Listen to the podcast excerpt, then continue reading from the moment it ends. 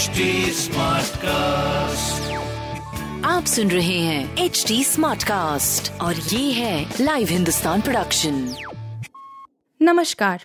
ये रही आज की सबसे बड़ी खबरें।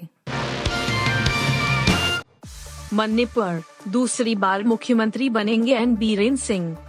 मणिपुर में नई सरकार के लिए मुख्यमंत्री के नाम का ऐलान हो गया है। रविवार को इम्फाल में मणिपुर बीजेपी विधायक दल की बैठक में सर्वसम्मति से राज्य के मुख्यमंत्री के रूप में चुना गया है। शनिवार देर रात केंद्रीय गृह मंत्री अमित शाह के दिल्ली स्थित बंगले पर बीजेपी नेताओं की एक बैठक हुई थी। इस बैठक में जेपी नड्डा के अलावा एन बीरेन सिंह भी शामिल हुए थे।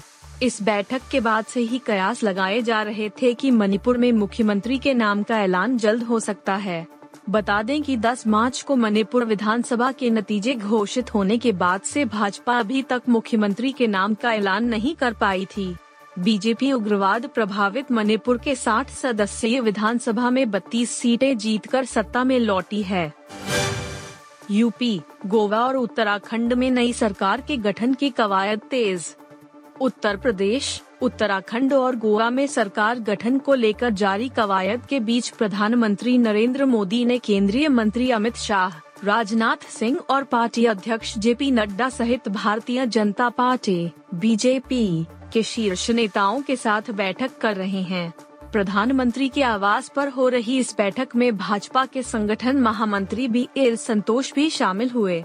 पिछले दिनों संपन्न हुए विधानसभा चुनावों में भाजपा ने उत्तर प्रदेश, उत्तराखंड, गोवा और मणिपुर में जीत हासिल कर सत्ता में वापसी की थी, जबकि पंजाब में आम आदमी पार्टी ने प्रचंड बहुमत हासिल कर सरकार बनाई।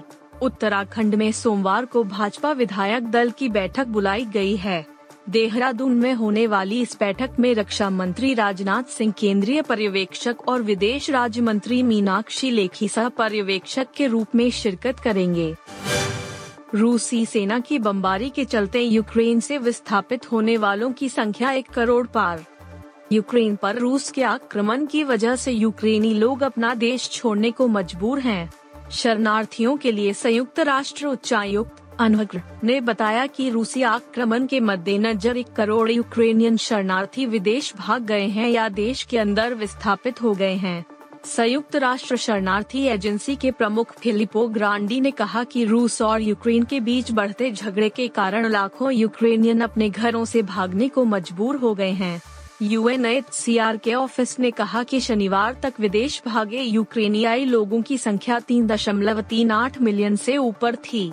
कहा गया कि लगभग दो तिहाई शरणार्थी, करीब दो दशमलव शून्य पाँच मिलियन लोग पोलैंड गए और करीब एक लाख अस्सी हज़ार रूस में शरण लिए हुए हैं। इस बीच इंटरनेशनल ऑर्गेनाइजेशन फॉर माइग्रेशन ने कहा कि बुधवार तक यूक्रेन के अंदर विस्थापित लोगों की संख्या छह दशमलव चार आठ मिलियन होने का अनुमान है। द कश्मीर फ़ाइल सब इन भाषाओं में रिलीज़ होगी। द कश्मीर फाइल्स का तूफ़ान बॉक्स ऑफ़िस पर देखने को मिल रहा है। विवेक रंजन अग्निहोत्री निर्देशित फ़िल्म पहले ही हफ़्ते 100 करोड़ क्लब में शामिल हो गई थी। फ़िल्म को दर्शकों का जोरदार सपोर्ट मिल रहा है। सोशल मीडिया पर कई ऐसे फ़ोटोज़ और वीडियोज़ सामने आए हैं, जहाँ फ़िल्म को देखने के बाद दर्शकों के आँसू नहीं रुक रहे हैं। बता दें कि Anupam Kher star the Kashmir file सिर्फ़ हिंदी में ही रिलीज़ हुई थी, लेकिन अब दर्शकों के लिए खुशखबरी सामने आई है। फ़िल्म को अन्य रीजनल भाषाओं में डब किया जाएगा। रिपोर्ट के मुताबिक फ़िल्म की सक्सेस को देखने के बाद फ़िल्म के मेकर्स ने इसे अन्य चार रीजनल भाषाओं में डब करने का फैसला किया है। फ़िल्म तेलुगु, तमिल, मलयालम और कन्नड़ में डब की जाएगी। ये उन सभी दर्शकों के लिए एक बेहद अच्छी खबर है। जो फ़िल्म को हिंदी में होने की वजह से नहीं देख पा रहे थे, लेकिन अब फ़िल्म को साउथ इंडियन ऑडियंस भी देख पाएगी। W T C point table में भारत, पाकिस्तान, ऑस्ट्रेलिया के साथ टॉप चार में बरकरार। इंग्लैंड और वेस्ट इंडीज के बीच बारबेडॉस में खेला गया दूसरा टेस्ट मैच भी ड्रॉ रहा। इस ड्रॉ के बाद पॉइंट टेबल में कोई असर नहीं पड़ा है। विंडीज 25 प्रतिशत पॉइंट के साथ आठवें स्थान पर है। वहीं इंग्लैंड उनके नीचे तेरह दशमलव छह चार प्रतिशत अंकों के साथ नौवे स्थान पर है।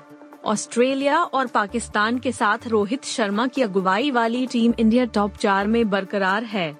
इनके अलावा साउथ अफ्रीका भी शीर्ष चार में है। ICC world test championship point table में ऑस्ट्रेलिया इकहत्तर दशमलव चार दो प्रतिशत अंकों के साथ पहले स्थान पर है। वहीं पाकिस्तान इकसठ दशमलव एक एक के साथ दूसरे, साउथ अफ्रीका साठ के साथ तीसरे और भारत अट्ठावन दशमलव तीन तीन प्रतिशत पॉइंट के साथ चौथे स्थान पर है। आप सुन रहे थे हिंदुस्तान का डेली न्यूज़ रैप जो एच टी स्मार्ट कास्ट की एक बीटा संस्करण का हिस्सा है। आप हमें फेसबुक ट्विटर और इंस्टाग्राम पे एट एच टी या podcasts@hindustantimes.com पर ईमेल के द्वारा सुझाव दे सकते हैं। आप सुन रहे हैं एच टी और ये था live Hindustan production smart cast